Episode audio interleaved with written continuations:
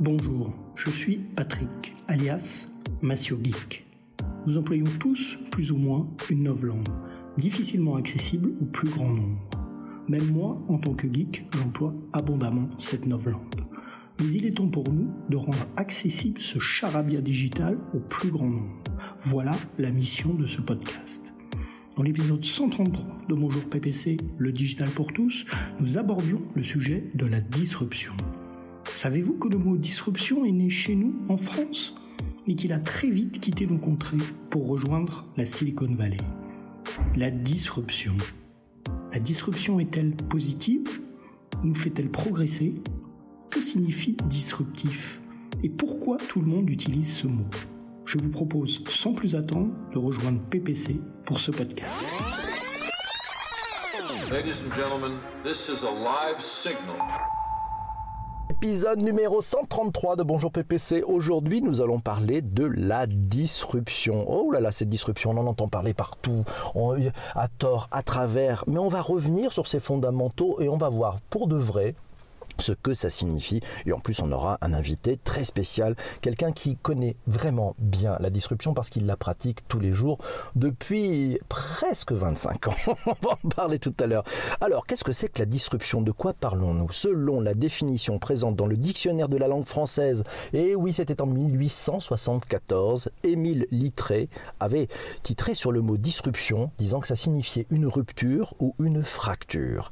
La disruption, c'est une extension du domaine de l'innovation nous dit mais où va le web.fr Mais que signifie vraiment disruption ou disruptif? Et pourquoi tout le monde en parle maintenant? Il y avait un article dans Libération qui nous dit que si le mot disruption s'est échappé du cercle restreint des cruciverbistes, les amateurs de mots croisés, pour se retrouver de manière très présente dans le vocable d'aujourd'hui, c'est surtout dû à son emploi dans le milieu de l'économie avec l'apparition de jeunes entreprises, les fameuses start-up qui ont su utiliser les outils du numérique pour transformer euh, certains marchés. On retrouvera cet article dans libération.fr qui nous a été signalé par Jean-Emmanuel. Mais la définition selon e-marketing, ah, c'est une méthode consistant à identifier les conventions culturelles dominantes puis à les remettre en question pour construire et mettre en œuvre une communication originale. Eh oui, vous le savez peut-être, mais peut-être pas. C'est une approche stratégique de la communication publicitaire. Elle a été proposée en 1993 par Jean-Marie Dru. C'est le cofondateur de l'agence Boulet Dru du Petit, qui est aujourd'hui intégré au sein du groupe TBWA aux États-Unis, puis en France, et ça a été fondé sur la rupture. L'approche disruptive doit permettre d'identifier conventions et biais culturels qui débouchent sur des approches standards, peu créatives et donc peu génératrice d'impact. Hello la vous êtes tous là, vous êtes prêts, vous avez retweeté, vous allez kiffer. Regardez ce qui va se passer aujourd'hui dans mon bonjour PPC. On ne se refuse rien. Un invité d'honneur. Pour parler de la disruption, j'ai le plaisir, l'honneur et l'avantage de vous présenter Nicolas Bordas, qui est le vice-président international de TBWA Worldwide, l'agence qui a inventé la disruption en 1993. Elle s'appelait à l'époque BDDP. Vous allez maintenant lui pouvoir lui poser toutes vos questions. Coucou Nicolas, comment ça va? Bonjour PPC, ça va très bien. Ça forme Plutôt euh, à l'heure d'été, mais tout va bien. Ouais, on est, on est tous passés à l'heure d'été, c'est vraiment du direct. Bonjour à tous, merci à Fadila. Il a la forme PPC, il va bien, merci beaucoup. Alors, on a pas mal de questions à te poser parce que peut-être tu peux te présenter un tout petit peu et puis présenter parce que tu es vice-président international de l'agence qui est The Disruption Company, c'est ça? Absolument. TBWA a adopté euh, ce, ce, slogan, The Disruption Company, cette signature de marque, hein, il y a déjà quelques années, euh, d'autant plus que TBWA est propriétaire du mot disruption. Donc chaque fois que tu as prononcé disruption, euh, PPC, tu me dois un petit quelque chose en théorie, euh, puisque c'est une marque déposée dans 55 pays depuis en fait 1993. Et, et donc ce, ce, terme, tu as parlé de l'origine française, rupture, et qui était d'ailleurs utilisé beaucoup dans le domaine électrique. Euh, pour les Anglais, c'est un mot beaucoup plus commun. Le nom disruption, c'est vraiment un nom commun euh, qui, euh, qui est utilisé pour parler de, de rupture, en particulier climatique, de catastrophe ou de choses assez négatives.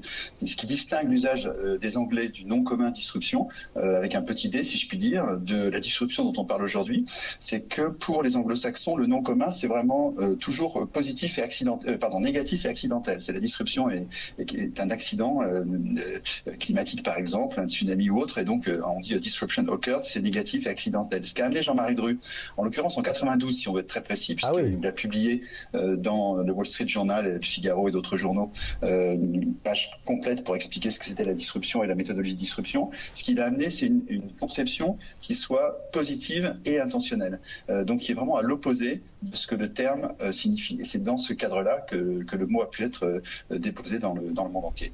D'accord. Alors pourquoi, pourquoi l'avoir? Parce qu'il y a Fadila qui était en direct, tu sais, qui nous dit tiens, on, ça pique un peu, hein, c'est le matin, mais qui nous dit un peu dépassé de revendiquer cette propriété ou, ou pas du tout? D'après toi Oui, parce que tout le monde, tout le monde l'utilise, donc on en est ravi euh, au fond, euh, parce que ça, ça, va dans le sens de la, de la notion de rupture. Il faut bien comprendre que la disruption de TBWA, qui, qui à l'époque, tu l'as rappelé, s'appelait BDDP, euh, est née de la volonté euh, d'aller plus loin euh, en matière de créativité de réflexion sur, sur la créativité. D'ailleurs, il faut aller lire l'article Wikipédia Creative Disruption pour avoir tous les éléments, qui consistait à dire, pour être très créatif, il faut être très différenciant, et donc il faut être créatif dans le message lui-même et pas simplement dans la manière de diffuser le message. Et donc Jean-Marie Dru avait écrit un premier livre hein, qui s'appelait Le saut créatif. Et pour lui, la disruption, c'est le saut stratégique. Donc au fond, que, que la disruption a fait des émules et que tout le monde l'emploie, euh, nous on trouve ça plutôt très bien, on est plutôt fiers.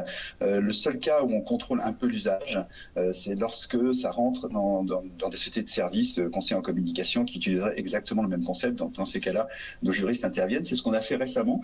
Il y a un livre qui est sorti par erreur d'un auteur pas très connu, mais qui s'appelle Disruption, qu'on peut trouver chez Relais H. Et, ah oui, on en a parlé.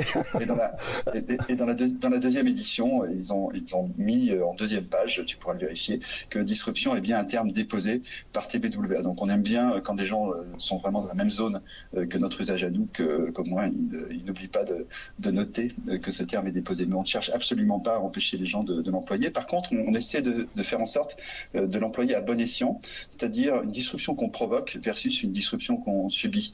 Au tout début de la disruption, l'exemple qu'on a pris pour faire la pédagogie du concept et de la méthode, euh, c'est dans le domaine du sport, Dick Fosbury en 1968, qui a été le premier sauteur en hauteur, euh, qui a décidé d'aborder la barre de dos et non pas de, de manière frontale, comme tout le monde avait fait avant lui pendant des siècles, hein, mmh. depuis, depuis, les Grecs et les Jeux Olympiques euh, d'Athènes.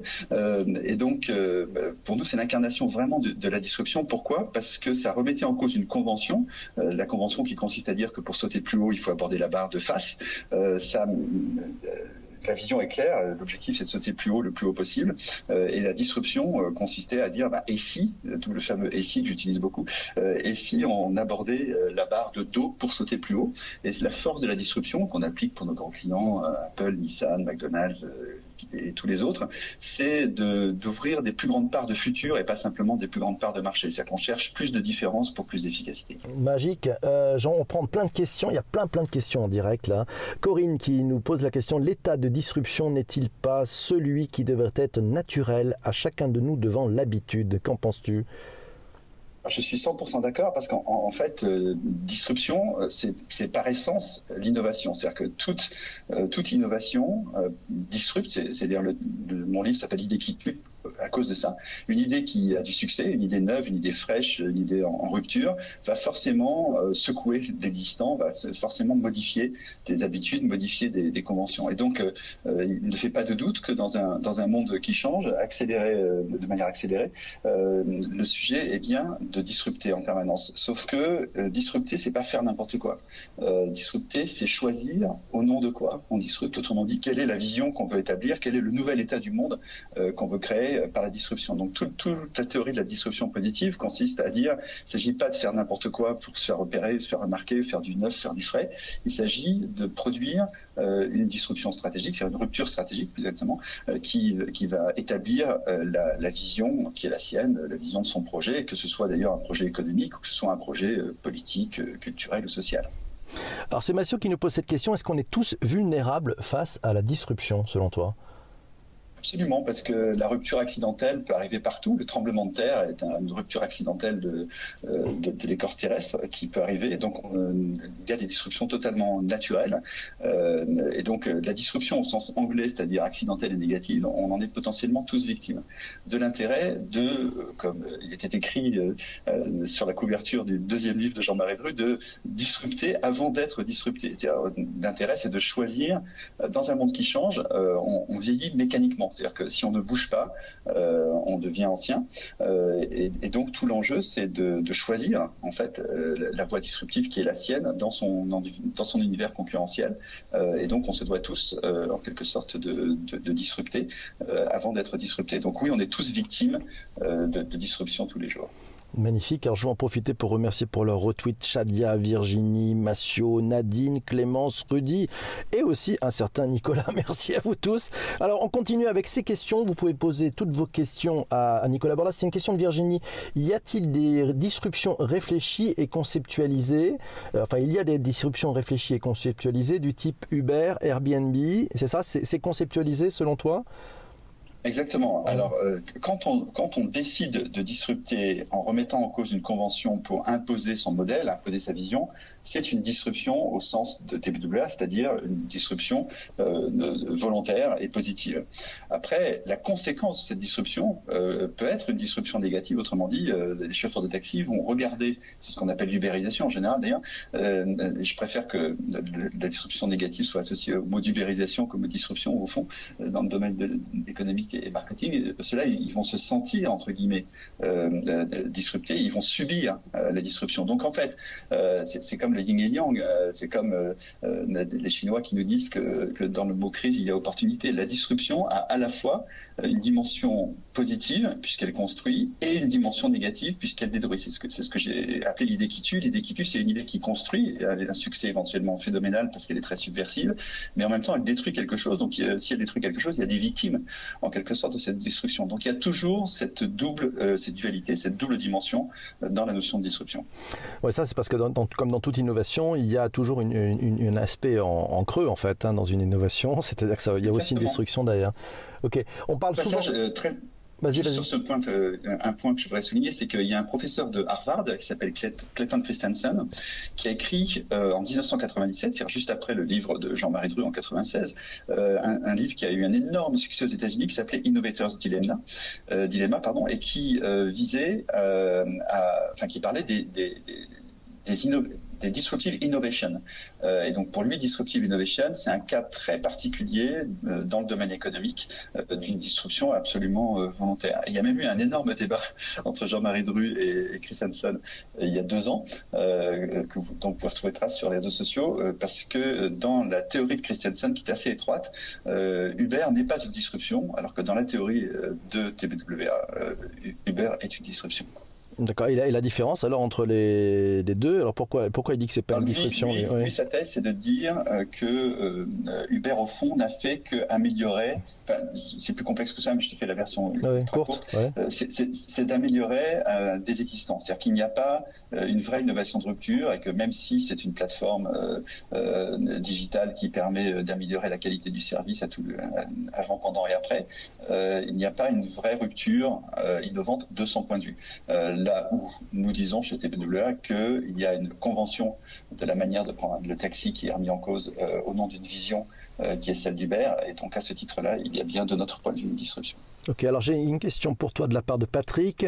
Euh, une tendance de ce début d'année, nous entrons dans l'ère de la désillusion, du questionnement, de l'incertitude, de la défiance et de l'après des nouvelles technologies. On entre aussi dans l'ère où les nouvelles technologies deviennent des commodités. On peut se poser la question, la plus belle des innovations ne serait-elle pas de ne pas innover, voire de revenir en arrière, qui est une tendance un peu visible au South by Southwest, c'est le rétro-trust. Comment prendre le temps de ne pas innover? Cette tendance à la désillusion, Nicolas, est-ce que tu la ressens? Et est-ce que la plus belle des innovations ne serait-elle pas de ne pas innover? Alors oui et non, donc je la ressens oui, euh, mais c'est une tendance enfin, qui, est, forte euh, en ce moment, il faut la relativiser tout de même, et qui a toujours existé. Le vintage, c'était aussi un peu ça, un peu une forme de retour en arrière marketing. Mais, euh, mais au fond, tout provoque toujours, tout excès provoque toujours l'opportunité d'une disruption. Autrement dit, aujourd'hui, par exemple, dire je sors des réseaux sociaux, c'est une disruption par rapport à la convention qui consiste à dire tout le monde doit y être ou tout le monde y sera. Euh, donc euh, c'est vrai sur tous les marchés. Lorsqu'un lorsque sur un marché quelqu'un qui a disrupté est rejoint par tout le marché, ça devient une convention et donc euh, pour se redifférencier, il faut décider de refaire un saut stratégique, de refaire une rupture stratégique, donc de réopérer une disruption. Donc le, les excès entre guillemets de la digitalisation conduisent à des opportunités diverses de disruption. Nous, chez TBWA, on a, on a une, banque de tendances qu'on appelle des edges dans notre jargon à nous. Euh, il y en a une soixantaine à peu près, et je dirais il y en a, probablement une dizaine qui sont sur les 60 qui, s'inscrivent dans ce cadre-là. C'est euh, la, recherche, euh, j'allais dire, d'un meilleur équilibre euh, par rapport euh, à l'évolution et à la sustainability et, à l'évolution de l'environnement euh, qui conduisent à, revenir d'une certaine manière à des choses qu'on pratiquait avant, genre la conversation par exemple. Okay. Il y a, je, je, rebondis, c'est Massio qui nous a trouvé un article dans pressecitron.net qui parle et qui dit Et si les gilets jaunes étaient l'expression ultime de la disruption Qu'en penses-tu? Euh, les Gilets jaunes s'en est une de manière incontestable. Ouais. Euh, donc en matière politique, euh, je fais un peu de pub pour mon livre L'idée Je montre que les disruptions politiques religieuses euh, culturelle euh, et économique fonctionne en fait euh, de, la même manière sur la question de la subversion, du latin subvertere qui veut dire mettre ce qui était dessous dessus en quelque sorte.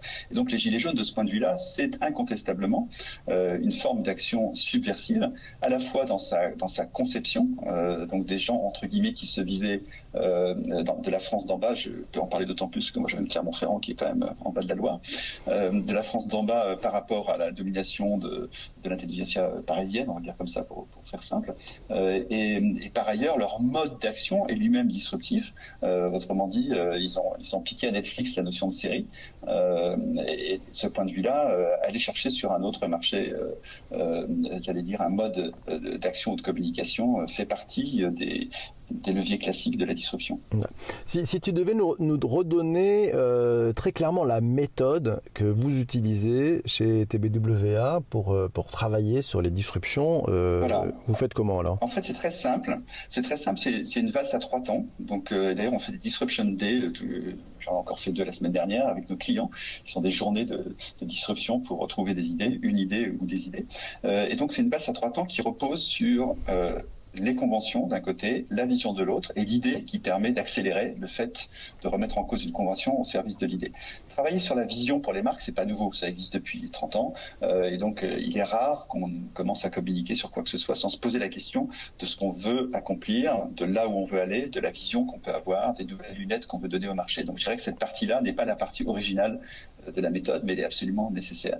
Ce qui est original dans la méthode, c'est de se dire, euh, on va euh, réfléchir à l'angle, en quelque sorte, dirait un journaliste qui titre son, son, son mmh. article, on va réfléchir à l'angle de l'innovation de rupture, enfin de, de l'idée de rupture, euh, en, en, regardant les conventions, que ce soit des conventions corporate, que ce soit des conventions marketing, que ce soit des conventions de communication, que ce soit des conventions euh, du côté des clients, euh, qu'on appelle des insights chez d'autres, mais, mais, mais, mais, le concept de convention est beaucoup plus large que le concept d'insight, et donc on va se poser la question de euh, euh, qu'est-ce que je veux changer dans la tête des gens? Je prends un exemple très concret. Quand Apple en 1984 euh, a lancé Macintosh aux États-Unis, ils ont fait un film très connu euh, d'une qui lance le marteau dans l'écran de Big Brother pour dire 1984 ne sera pas 1984. Apple a inventé Macintosh. Euh, le problème en Europe, c'est qu'Apple s'est lancé en 85, donc ce film qui a été fait par Child l'agence de TPW aux États-Unis, marchait moins bien en 85 qu'en 84. Et donc il a fallu faire une autre campagne. Et l'autre campagne qui a été faite, euh, en l'occurrence par CLNBBDO, mmh. l'agence où je travaillais à l'époque, euh, les ils sont Avec géniaux. Certains Philippe Michel. Le, M, le M de CLNBBDO.